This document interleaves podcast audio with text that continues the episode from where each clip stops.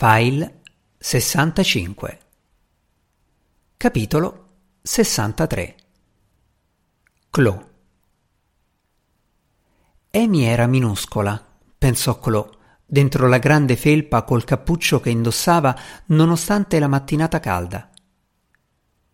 Rimase sulla soglia col viso chiazzato e gli occhi gonfi e arrossati. Non disse nulla. Restò ferma in silenzio, in attesa di capire se Chloe le avrebbe sbattuto la porta in faccia. Lei era tentata di farlo, ma non ci riusciva. Esitò, poi spalancò la porta e rientrò in casa. Amy la seguì, fermandosi per chiudere la porta alle sue spalle. Aspetta, disse Chloe, ricordandosi all'improvviso di sua nonna. Infilò la chiave nella serratura e la girò, poi se la rimise in tasca. Come sta? chiese Amy con una voce che era poco più di un sussurro. Tutto ok, oggi sta meglio. Non è più molto confusa, ma dobbiamo comunque fare attenzione che non se ne vada in giro da sola. Verrà qualcuno per valutare di che tipo di assistenza abbia bisogno, poi chiameremo una persona che ci aiuti a prenderci cura di lei. Entrarono in cucina. Amy si guardò attorno con prudenza. Dov'è? chiese senza riuscire a finire la frase. È dovuta tornare al laboratorio di mia madre. Papà è andato con lei. Tornerà? Non lo sappiamo ancora. Chloe aprì il frigorifero e tirò fuori il latte. Senza parlare, Amy prese dalla dispensa due bicchieri e il Nesquik alla fragola. Sempre in silenzio, le due ragazze mescolarono le bevande. Poi Amy prese due cannucce dal cassetto sotto al piano di cottura e si andarono a sedere sugli sgabelli intorno al bancone della cucina, come avevano fatto innumerevoli volte. Hai un aspetto terribile, disse Chloe. Anche tu. Io non ho dormito. Tu che scusa hai? Amiche di merda, ti fanno diventare più brutta. Beh, l'amica di merda è tornata a chiederti scusa. Lo so. E vuoi che ti dica che ti perdono? Mi perdoni? Chloe non riuscì a parlare per un minuto buono. Amy, lo sai cosa ha fatto Jem? Cosa hanno fatto Jem e i suoi amici ripugnanti, quel delinquente di Milo e i suoi scagnozzi? Non mi ricordo nemmeno come si chiamano. Tiger e Goyle? Cosa hanno fatto? L'hanno chiusa nel portabagagli della macchina di Gem. Milo l'ha colpita in faccia, poi l'hanno portata quasi fuori città e le hanno scattato un po' di foto che hanno pubblicato su Snapchat. Ti sei proprio innamorata di un bel tipo. Amy si coprì la bocca. E sta bene ora? Le hanno lacerato la pelle, ma si è riparata da sola. Comunque, no, non credo che stia bene. Stamattina parlava a malapena. Se ne è rimasta in cucina ad aspettare che arrivasse Luke, poi è uscita ed è salita sul suo furgone. Non ci ha nemmeno salutati. Oh mio Dio, Chloe, mi dispiace tanto. Non avrei pensato mai e poi mai che Gem potesse fare una cosa del genere.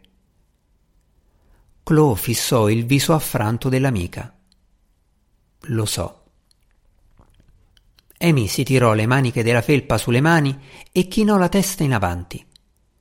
Il suo viso era una smorfia di tristezza, ma cercava in tutti i modi di non mettersi a piangere. Non era lei la vittima e non lo era nemmeno Chloe. Entrambe avevano fatto degli errori e a subirne le conseguenze erano state due innocenti, Sinead e Airechel. Stava per dire qualcosa quando suonarono il campanello. Le due ragazze si scambiarono uno sguardo. Chloe avrebbe voluto ignorarlo, ma pensò che doveva essere l'assistente sanitario in anticipo. andò ad aprire la porta e fu sorpresa di trovarsi davanti Jess, pallida e triste. Posso entrare? Chloe annui e Jess le seguì in casa. Chloe si accorse che si guardava intorno. Il robot non c'è, se sei venuta a dare un'occhiata. Per colpa di tuo fratello è dovuta tornare in laboratorio. Però c'è Amy. Jess annui. Immaginavo di trovarla qui. Beh, a questo punto meglio che lo racconti a tutte e due. Che cosa? chiese Amy uscendo dalla cucina. Jeremy ha raccontato ai nostri genitori ciò che è successo ieri sera. Tutto. È un bene che l'abbia fatto, perché le foto che hanno pubblicato sono state intercettate dal laboratorio in cui lavorava tua madre. Hanno chiamato a casa minacciando di sporgere denuncia. Oh mio Dio! Credo che mia madre sia riuscita a convincerli a non farlo, ma Jeremy è in un mare di guai. Mia madre gli ha requisito le chiavi della macchina e gli ha vietato di uscire fino alla fine dell'estate. Calò un pesante silenzio. Cosa vuoi che dica? disse Chloe dopo un po'. Non mi dispiace per niente. Non ti devi dispiacere. Ciò che hanno fatto è disgustoso. Volevo. volevo soltanto dirti che mi dispiace, anche da parte della nostra famiglia. Avete sofferto fin troppo. Che cosa succederà adesso che è tornata in laboratorio? Non lo so. Però credo che sia improbabile che la lascino tornare qui. Vale milioni di sterline. È un esemplare unico. Jeremy ha detto che era uguale a tua madre. Era progettata per avere il suo stesso aspetto, ma non era come lei. In che senso? Era molto calma e paziente, mentre mia madre era sempre una bomba sul punto di esplodere. Aveva la testa da un'altra parte anche quando era con noi. Non so se mi spiego. Invece ai Rachel ascoltava faceva le cose con calma, le condivideva con me. Mi lasciava essere me stessa. Non avevo la sensazione di deluderla in continuazione. Pensavi davvero di essere una delusione per tua madre? Oh mio Dio, sì. Non faceva altro che ripetermi che stavo sprecando il mio potenziale. Chloe, sbottò Amy, tua madre era incredibilmente fiera di te. Ah, davvero? Per me era come se mi tormentasse in continuazione con questa storia. Anch'io mi sento tormentata in continuazione da mia madre, disse Amy.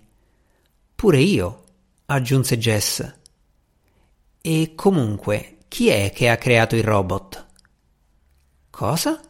chiese Chloe. Chi ha creato il robot, l'ha programmato e l'ha mandato da te? Beh, è stato Luke a costruirlo. Non essere sciocca. Mia madre. Quindi tutto quello che il robot ha fatto per te è opera di tua madre, terminò Jess. Chloe ripensò alla lettera che Ai Rachel le aveva passato sotto la porta alle ricette che aveva preparato, alle pagine del quaderno sul giardinaggio e a come in qualche modo sua madre sapesse quanto tutto ciò sarebbe stato importante e anche che il giardinaggio sarebbe stato la salvezza di sua figlia. Un'infinità di minuscoli gesti di comprensione, gentilezza e amore. Ed era stata sua madre a scegliere ognuno di essi abbassò la testa e si mise a piangere. Jess e Amy la abbracciarono fino a quando le lacrime non si furono fermate. Molto più tardi, dopo che le sue amiche se ne erano andate, Chloe salì in camera sua e cercò la lettera che le aveva scritto sua madre. Verso la fine c'era l'elenco delle cose che Rachel sapeva essere vere. Ti voglio bene con tutto il cuore, ogni secondo di ogni singolo giorno, e il mio amore non vacilla mai. Sei perfetta. Sei più intelligente, coraggiosa e forte di quanto pensi. Quelli che secondo te sono assilli e aspettative irrealistiche sono in realtà amore e la mia visione razionale del tuo enorme potenziale. Farai le scelte giuste e avrai successo. Amy e Jess sono buone amiche ed è una cosa rara. Sono persone preziose, quindi sii sempre gentile con loro. Tua nonna Sinead non è una persona semplice, ma è buona. Cerca di essere più gentile e paziente con lei di quanto lo sia stata io. Tuo padre è l'uomo migliore che abbia mai conosciuto. È nobile, generoso e coraggioso, ed essere amati da lui è il dono più grande che si possa ricevere.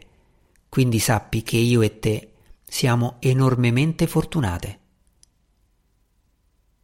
Si distese sul letto e strinse forte a sé quelle pagine. Grazie, mami, sussurrò. Anch'io ti voglio bene.